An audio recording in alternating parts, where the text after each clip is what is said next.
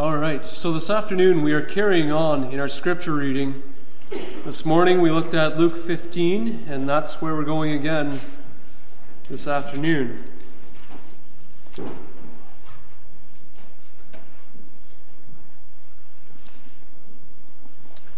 So for our reading, we'll read beginning at verse 11, we'll read the, the pericope of the, the parable of the prodigal son, as it's known, or the lost son. Um, we'll read 11 to 32. Our text will be looking at the older son, so we'll be seeing that from verse 25 to the end of 32. Let's read then Luke 15, we'll begin at verse 11.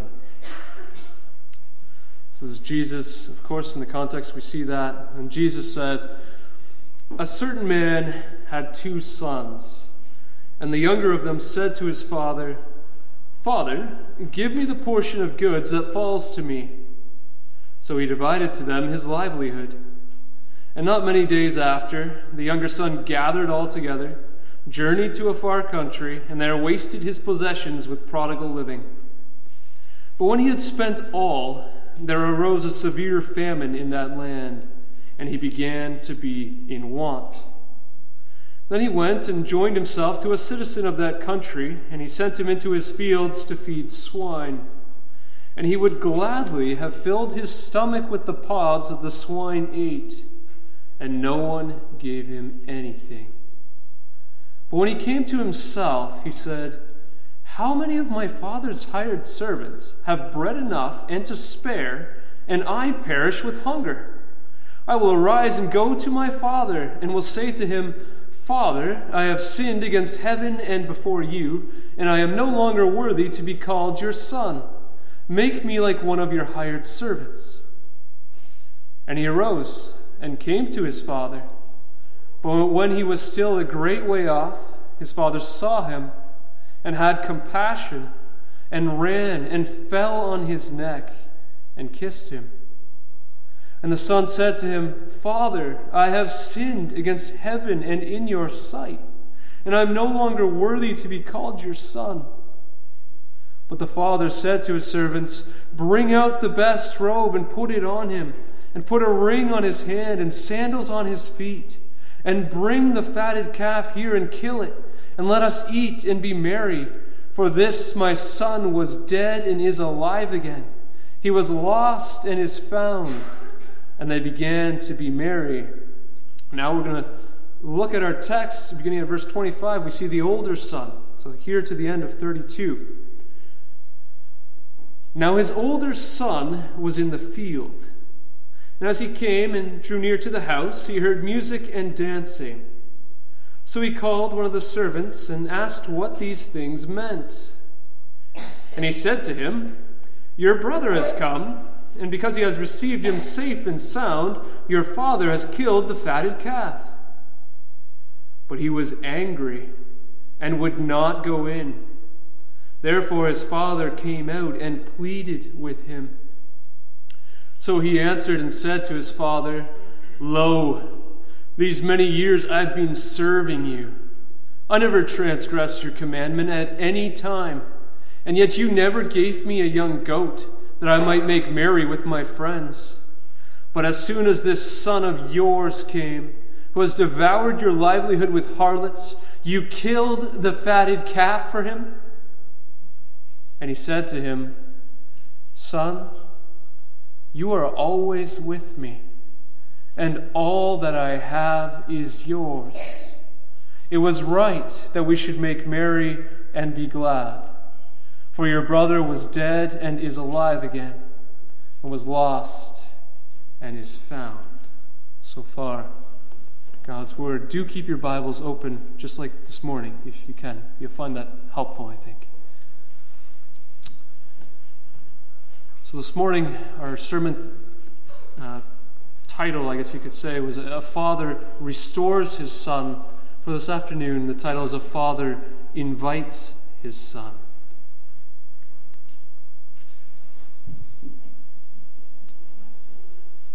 This morning, if you were here, if not, give a, a brief summary. We, we had the opportunity to look at the first half of this parable. We saw the younger son, and we put it in that little phrase that the younger son, he is first he's sick of home, and then he gets sick, and then he gets homesick, and then he comes home. That's, that's how it goes. We saw that younger son's repentance, and we saw the call on all of our own lives as well. But we also saw the reception of the Father, the arms that were open, welcoming home his unworthy son, claiming him as his own. And we are so often like that younger son, and like him, we too need to come to Jesus. But we do so knowing that when we do, he will not turn us away. But if we recall the context, Jesus is giving this third parable about lost things to two different groups. And so we met both groups in, in verse 1 and 2 of our chapter, Luke 15, 1 and 2. We said the first group was those tax collectors and sinners, that younger son who we looked at this morning. And Now the second group, they're the scribes and the Pharisees. That's is their, the older son in the first half of the parable, Jesus he's explained his compassion towards that first group. Now, in the second half of this parable, Jesus he gives a warning, but also an invitation to the second group, to the scribes and the Pharisees, to the older son, to you and to me. Now, remember that this parable it's given to address the complaining of this second group.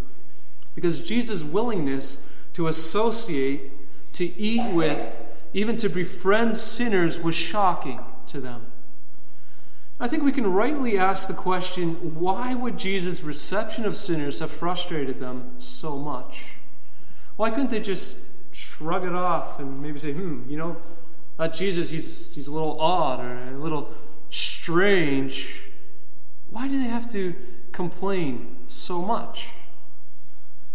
And the short answer, we could say, well, it's because they didn't see Jesus and the forgiveness that he offered as something that they needed. They didn't see Jesus as their Savior. In this parable, if the younger son, we want to put one category summarizing him, we could say maybe he's, he's self indulgence. But if we look at this older son, we'll see that he is self righteousness. And so we have two different groups. They've got two very different problems, we could say. But yet, as we'll see, there's only one solution for both of them. Now, maybe your temptation in reading the second half of this parable is to be frustrated with that older son. And admittedly, I, it's kind of hard not to be, right? What's wrong with this guy?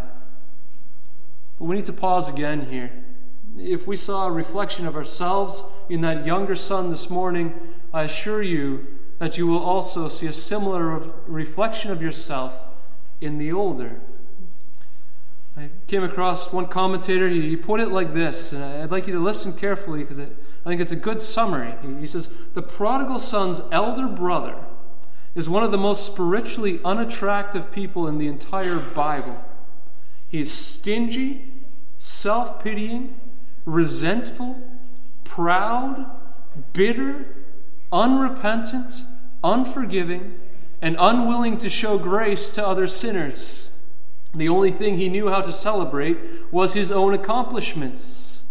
In other words, the commentator says, he was a lot like the Pharisees and probably a lot more like us than we usually dare to admit. That's a big list. There's a lot of things in there, but a lot more like us than we usually dare to admit. And on first reading, that's a bit of an ouch. It kind of stings a little bit, doesn't it? But we want to be real from the start. We often act like both of these sons, but there is an answer for both of them. So I want to enter into the scene in, in three points you have your Bible open, we'll see in verse 25 to the first half of verse 28, we're going to see the son's discovery.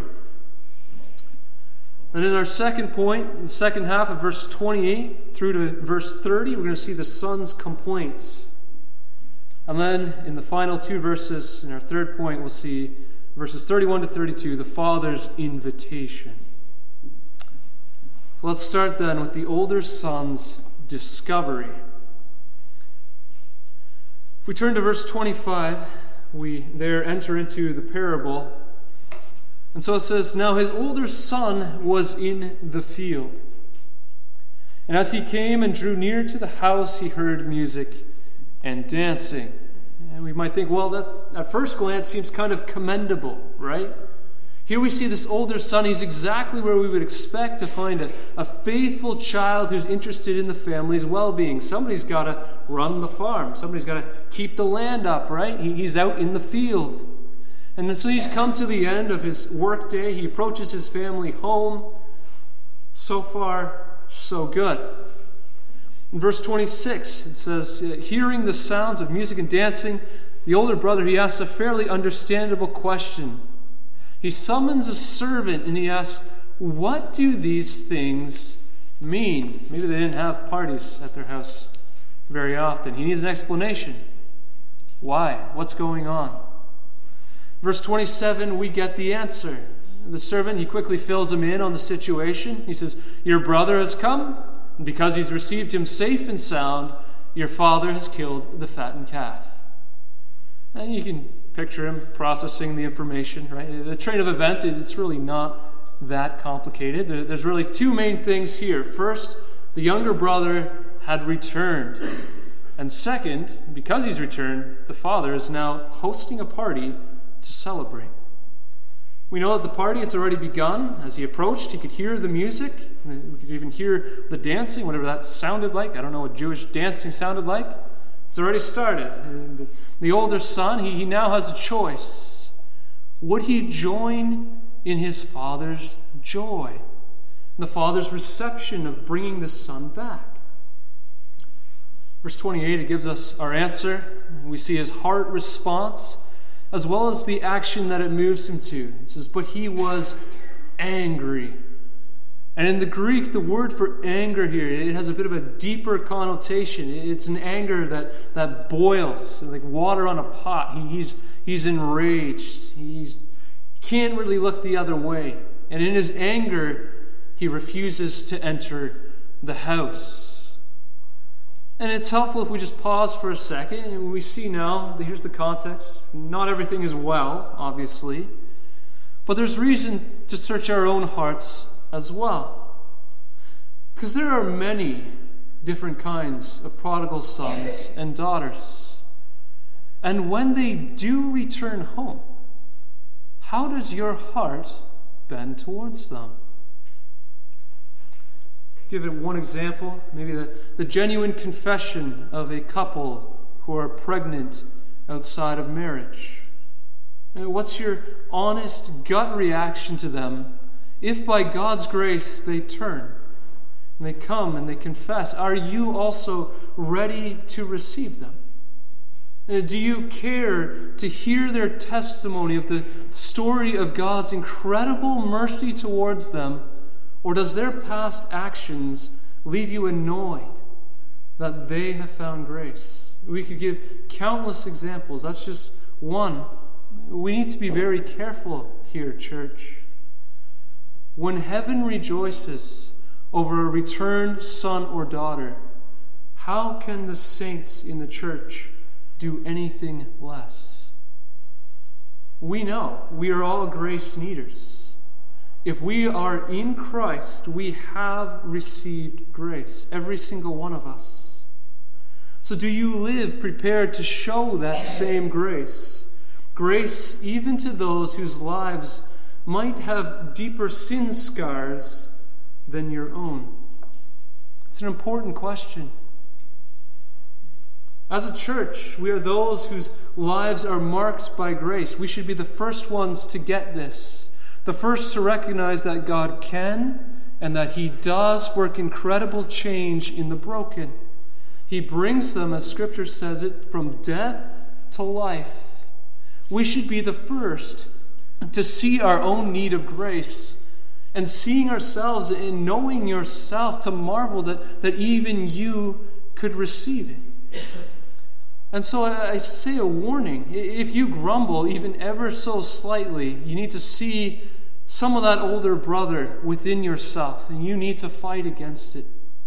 You need to make it your prayer that God would soften your heart towards the returned prodigals, that you'd be able to show them genuine grace, that you would rejoice in their rejoicing. I ask you if the church is not a safe place for repentant sinners, then where else would you have them go? If Christ welcomes them home with an embrace, restoration, and celebration, how will you receive them? Now, notice in our text that in response to this older son's unwarranted anger, something quite incredible happens. Well, that son, he refuses to come in. He is just livid. The father, once again, it's the father. Remember, we're looking at Christ here. In his love, he condescends to come out and to hear the complaints of his son. And so, in our second point, we're going to look at the complaints of this older son. What is he so upset about? It's helpful if we take a moment to assess the situation. As things were, the son, he's standing outside and he is seething with rage. His refusal to come in and share in the family's celebrations, it was entirely culturally unacceptable. Now, that's true of Jesus' day, but if this was happening in our day, that would be equally true.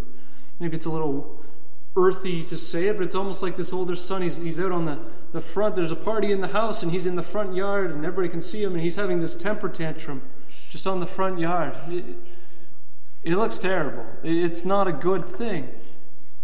Well, his father, he leaves his guests, and he goes out and he goes to speak with his son. And he does so because he loves his son. And here we see again a glimpse into the heart of heaven. What does he do? The father goes out and he pleads with that son. And if we step out of the parable for just a moment, we don't want to miss the bigger picture. By delivering this parable, Jesus is like this father. He's got these two groups in front of him. And even as he speaks of this older son, he's reaching out to those scribes and those Pharisees, and he's entreating them to come in to him, to put aside their anger and their complaints, and to enter into the joy of their Savior. It's a beautiful picture. We recognize that the Father, He has not shut the door, it's not shut at all. The older son, he's not banned from the celebrations. The father goes out and pleads that he would come in. He's the only one who's standing in the way, and he does so because in his anger, his pride and self righteousness, they've just clouded all his reason. He's not thinking clearly. In such a state, this older son, he has no desire to hear his father's pleading. At this point, there, there's no room for reasoning with him. He's just, it's like he's deaf to it, right? He's got his headphones on, his rage headphones. And so in verse 29, it's like the veil is pulled back. The son, he's going to vent out these long stored up frustrations. And we might think that his anger is only in response to the return of his brother. But his words reveal that there's a lot more going on here. This older son, he does not simply hate his brother, which I think if we look at the situation, we can, we kind of empathize with him a little bit in that. The younger brother certainly hadn't done them any favors by liquidating the family property. That would have made life a little difficult. But it goes deeper than that. And it's completely unfair. But this son, he also hates his father. Now, if there was ever a love from son to his father, it seems that it had been gone for a long, long time. You can hear the anger in his voice. There, there's no respectful tones here, no respectful titles. He says, Lo, or I think the ESV puts it, look, which just with that extra K gives it a bit more of a just power in saying it. But lo or look, this isn't a young child coming to their father and saying, But dad, that's not fair. This is full disrespect. In the Greek, this is an emphatic word. It means you could put an exclamation mark after it. And the older son, he's saying, Look here. But what does he want his father to see? Well, he's got a laundry list of accusations, but it's very telling that he doesn't start with his anger towards his brother. He starts with his grievances towards his father. He says, Lo, these many years I have been serving you. I never transgressed your commandments at any time. That you never gave me a young goat that I might make merry with my friends.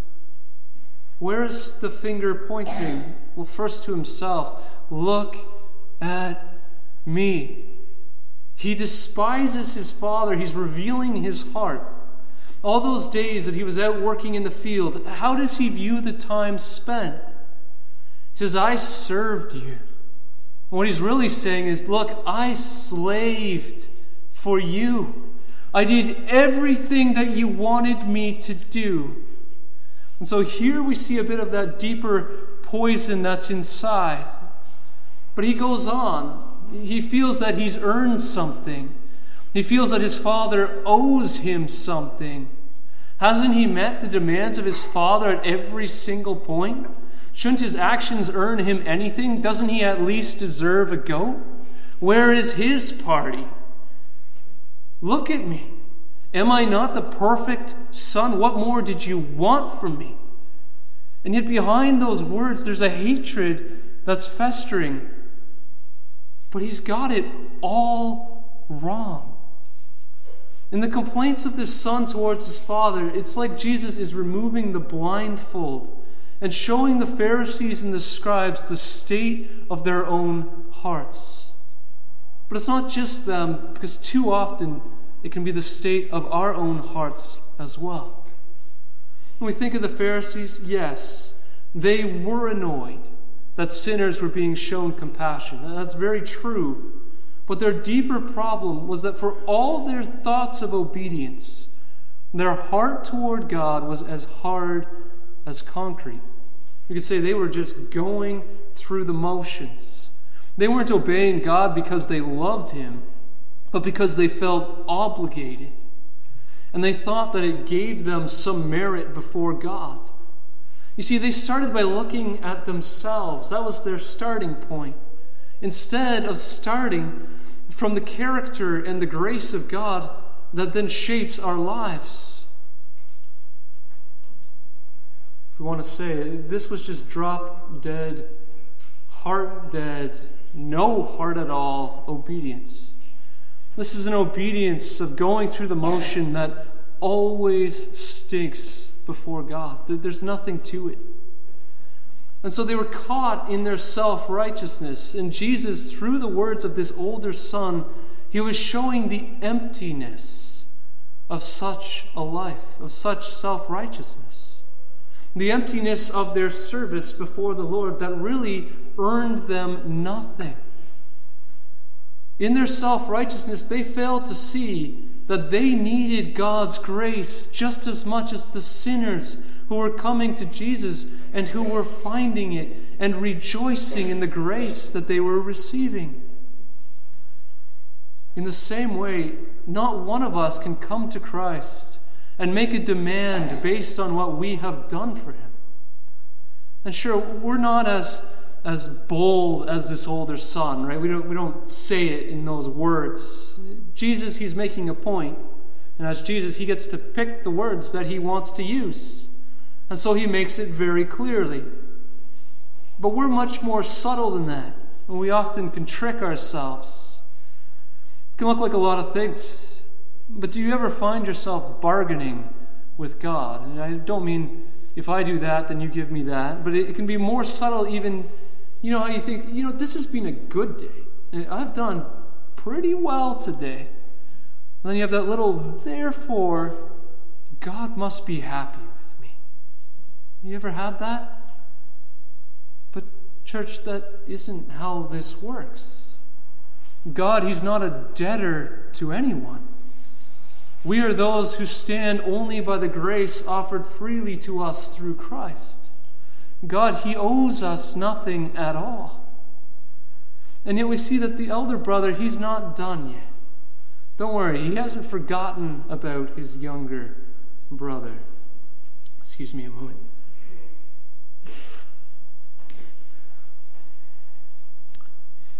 You look in verse 30, the older son, he begins to play what I would call the comparison game. He wants to pull out that the scales. He wants to set his younger brother on the one side. He wants to put himself on the other. Now we're going to see his hatred for his younger brother expressed. And you can look at the words. This is what he says. But as soon as this son of yours came. You see that the contempt, it's very clear. He has not even the smallest hint of love for his brother. He won't even recognize that this miserable, tattered son who's been welcomed into the house is any relation of his. He wants nothing to do with it. He says, This son of yours. See the depth of his hatred for his brother. He's disgusted that his father could show love for such a worm. And so the bro- older brother, he begins to just heap up his, this condemnation. He wants his father to look at him and say, How could, how could you even do that? You see how sick that guy is? He, he hates him so much, and he, he hates everything that his father has done in showing compassion in receiving that younger brother home. It's like he's asking, Where's the justice here, Dad? You welcome that guy home as a son after everything that he's done? He deserves nothing. Nothing at all. And he goes on, the son of yours, he says, who has devoured your livelihood with harlots. We need to stop there. Because where on earth did the older son get that information? Remember, he hasn't even gone inside. We don't see this detail anywhere prior to the older sons just saying it as if it's a fact. Earlier in the parable, verse 13, where it says that the younger son, he wasted his possessions with prodigal living, that means he blew through his money. It doesn't tell us anything about harlots. It's not on the younger son's lips. It's not on the servant's lips who had come to meet him.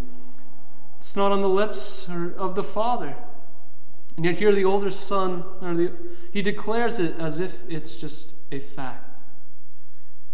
The older son, in his hatred, he imputes sins that he had no right to claim upon his brother. In his hatred, he begins to imagine what his brother could have done.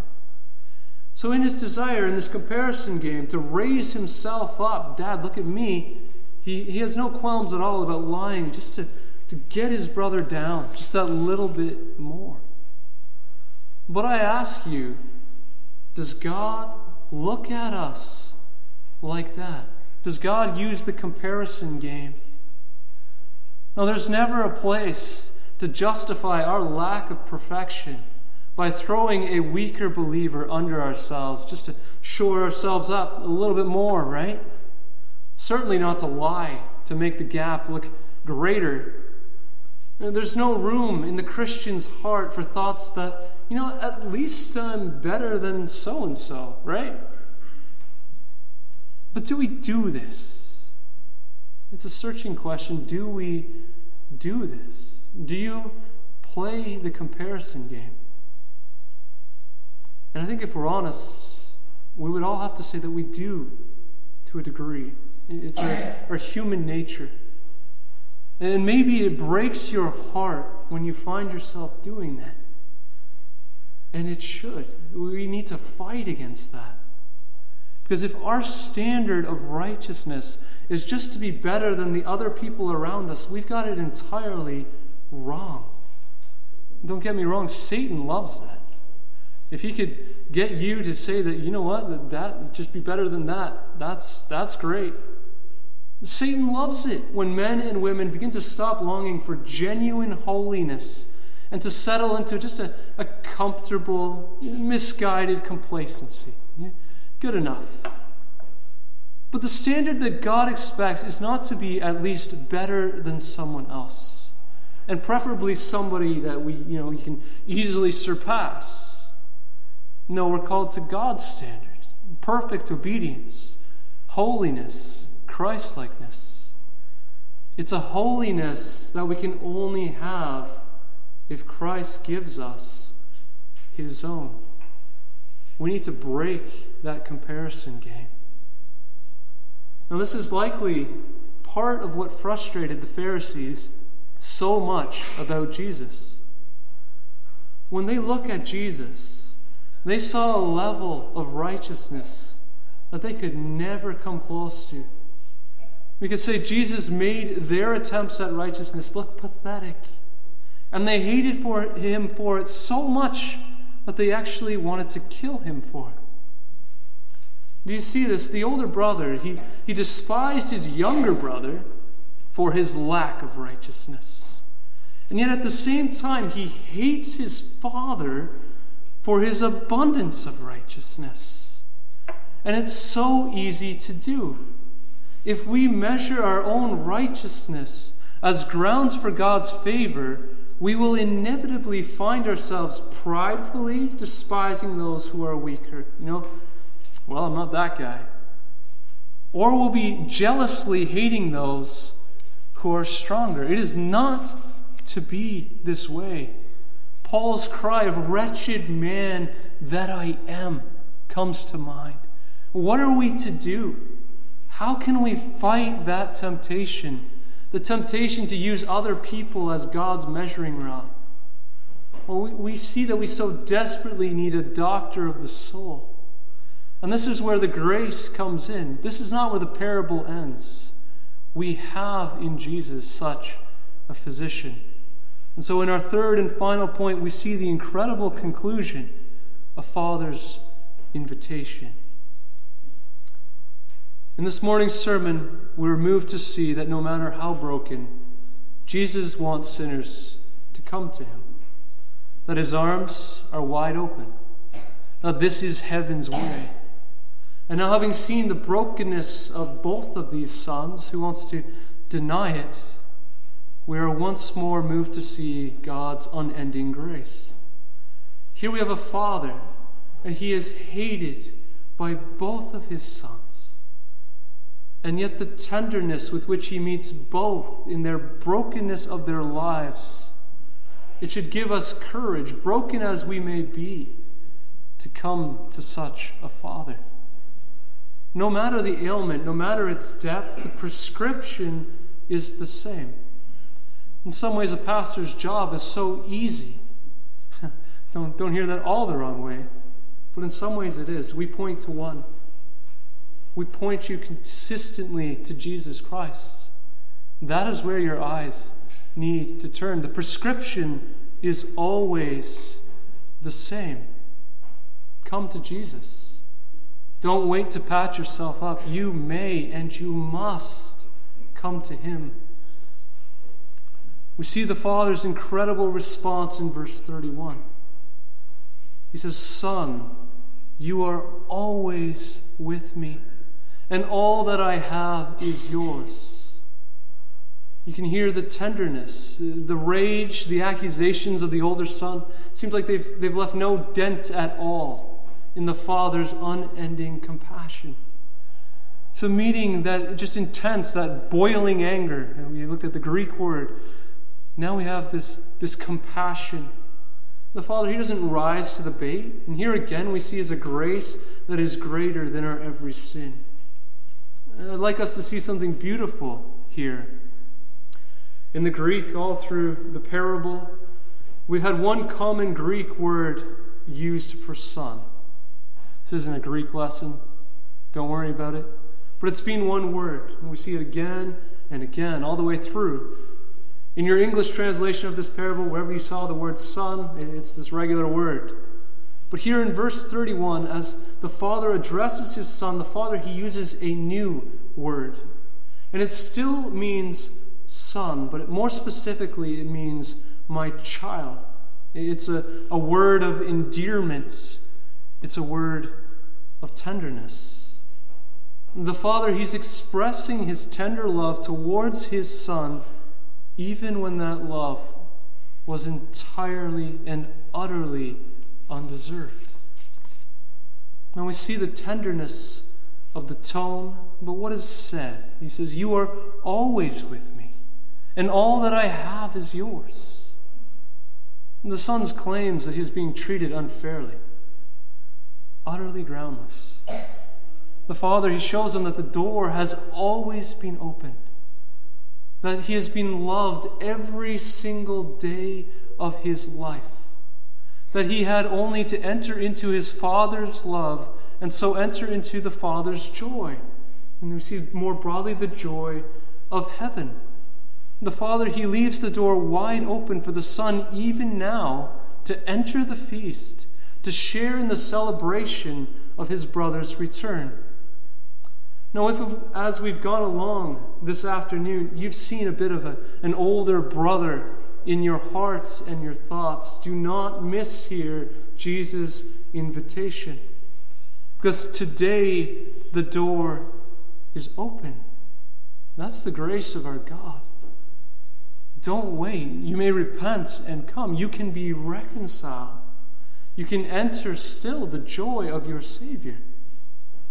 It may be like the older brother, you're still wondering, well, you know what? He, that, that younger brother, he didn't deserve anything. Why did the younger son receive a celebration after all the pain that had been caused to the family? Well, Jesus, he addresses that question. We can see that in verse 32 as we're, we're wrapping things up. He says, Because it was right that we should make merry and be glad. Well, why? And again, it's not a Greek lesson, but the Greek, it just helps us grasp it just a little bit tighter. The word for right that's used here, it speaks of inevitability that there was no other option. Nothing else could have happened. Why? Because returning in repentance, heaven always responds in joy. As the text says, For your brother was dead and is alive again, and was lost and is found. We see this is always the response of heaven. Do you fight against your sin daily, but you you lose sometimes, maybe often, and come to Christ again. Here is the grace that is greater than your every sin. And notice the words that the Father uses. He says, Your brother. Your brother. You see the invitation in that.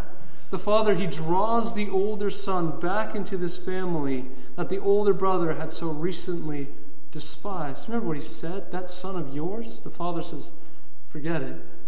He's your brother. Why? Well, the father's love for him is still undiminished. We can look inside the house. You could hear the music, maybe the dancing. There's no question that the younger son is welcome back, right? Because it had to be this way. But we also need to see this that after all that had been said, it was still the father's desire to see the older son return with him and to enter into the house and share in the celebrations, to also enter in and to also be found. Because here's the truth of the matter all along, even while this older son, he lived under his father's roof, he's working in his father's field. He's obeying the commands of his father. The older son had been lost. How lost? Of the two sons, could it be that the older had been more lost than the younger, even though he never left home? B.B. Warfield, he gives us this quote. He says, The Father in heaven has no righteous children on earth his grace is needed for all, and most of all, for those who dream they have no need of it. Those who dream they have no need of it. We have a warning here. This older brother, he, he's a bit like a church member, maybe even a model church member, who attends services faithfully week after week. Maybe he gives a tithe offering. He seems, from all appearances, to, to have it all together. He can answer every catechism question. He can sing the, the hymns. He's got the theological language. He doesn't even need this. You know, I don't need that for singing hymns. He might even lead his family in daily devotions, family worship, and, and yet, and yet he has a heart that's still all too distant from God. See, here's the thing God, He desires our hearts, not just our obedience. Coming to church week after week isn't what saves you. Coming to Christ is what does. This is then a parable not about one lost son, it's a parable about two. And you'll notice verse 32, he said, wrap this up, there's no more material. That's true. We aren't told what happens next. Did some Pharisees break down and weep before the Savior? Well, we don't know. The parable, it ends without complete resolution. It's an unfinished story, and it's left unfinished for a reason. But the scribes and the Pharisees, whose hearts were distant from God, they had no hope of salvation. Their works would not buy it for them. But salvation stood in front of them in the flesh our Lord Jesus, as he is standing there before them, exposing their sin, but calling to them to come and be found. Do you see how compassionate this Savior is? Now, see where that leaves us as we come to the end of this parable. Because it leaves us looking up from our insufficiency, our brokenness, to the perfect sufficiency of our Lord Jesus Christ. No, we can't save ourselves but God has made a way. Two groups, right? And for them and for us, salvation comes to us through the very one who is telling this parable Christ Jesus, who came to seek and to save the lost, who went to the cross and died for our sins. It's His perfect life that's applied to us by the Holy Spirit when we become believers. It's the Holy Spirit who continues to work in us every day. Don't hear me wrong. We want to be holy. We want to obey. We want to live for our God. But we are not saved by that. We, we look to Christ. Consider the wonderful mercy of God and the exchange that takes place. Our wretched sin, we could say all of it, all that is encapsulated in these two sons and, and beyond. We have the, the pride, the self righteousness, the discontent. Well, it's given to Jesus. And then his perfect righteousness is given to us. The cost of death for our sin becomes his. He takes that willingly, he takes that without complaint. And he dies that we may have the reward of life, the reward for his righteousness given to us. You see, it's salvation through Christ or not at all. There is no other way. And if you've come to Christ in repentance, then you are a son or a daughter of the King. Is it because you've been so great? If that was your takeaway, then we probably should just rewind this whole day and start over once again. You've missed it. No. You're a son or a daughter of the King because of immense grace. Because Christ has done what you could not. Because God loves to forgive, giving life to dead sons and daughters. See the lesson of our parable today. The truly repentant are always welcomed into the Father's house. The dead are made alive, the lost are found. There's an unbreakable necessity in that. No, it isn't because you are worthy, but because Jesus Christ is. For the Christian, all that we are, it all comes back to Him. And for us here, the story, it's, it's not over either, right? And this isn't it for us. This isn't the end, you're going to go on with your life. You're going to leave the pew. You've got a week ahead of you. You're going to go home. You're going to carry on with your week. And that's good because there's work that needs to be done. But as you go, do not look to your own strength. Fix your eyes of faith on Jesus. Trust the heart of this Savior. Love Him with all that you are. He wants your heart as well as your obedience. Then live in thankfulness. Live in the light and the joy of this King. And may it be your joy to proclaim to the King of Kings and to the Lord of Lords, to, to him who is worthy, be glory now and forevermore. Amen.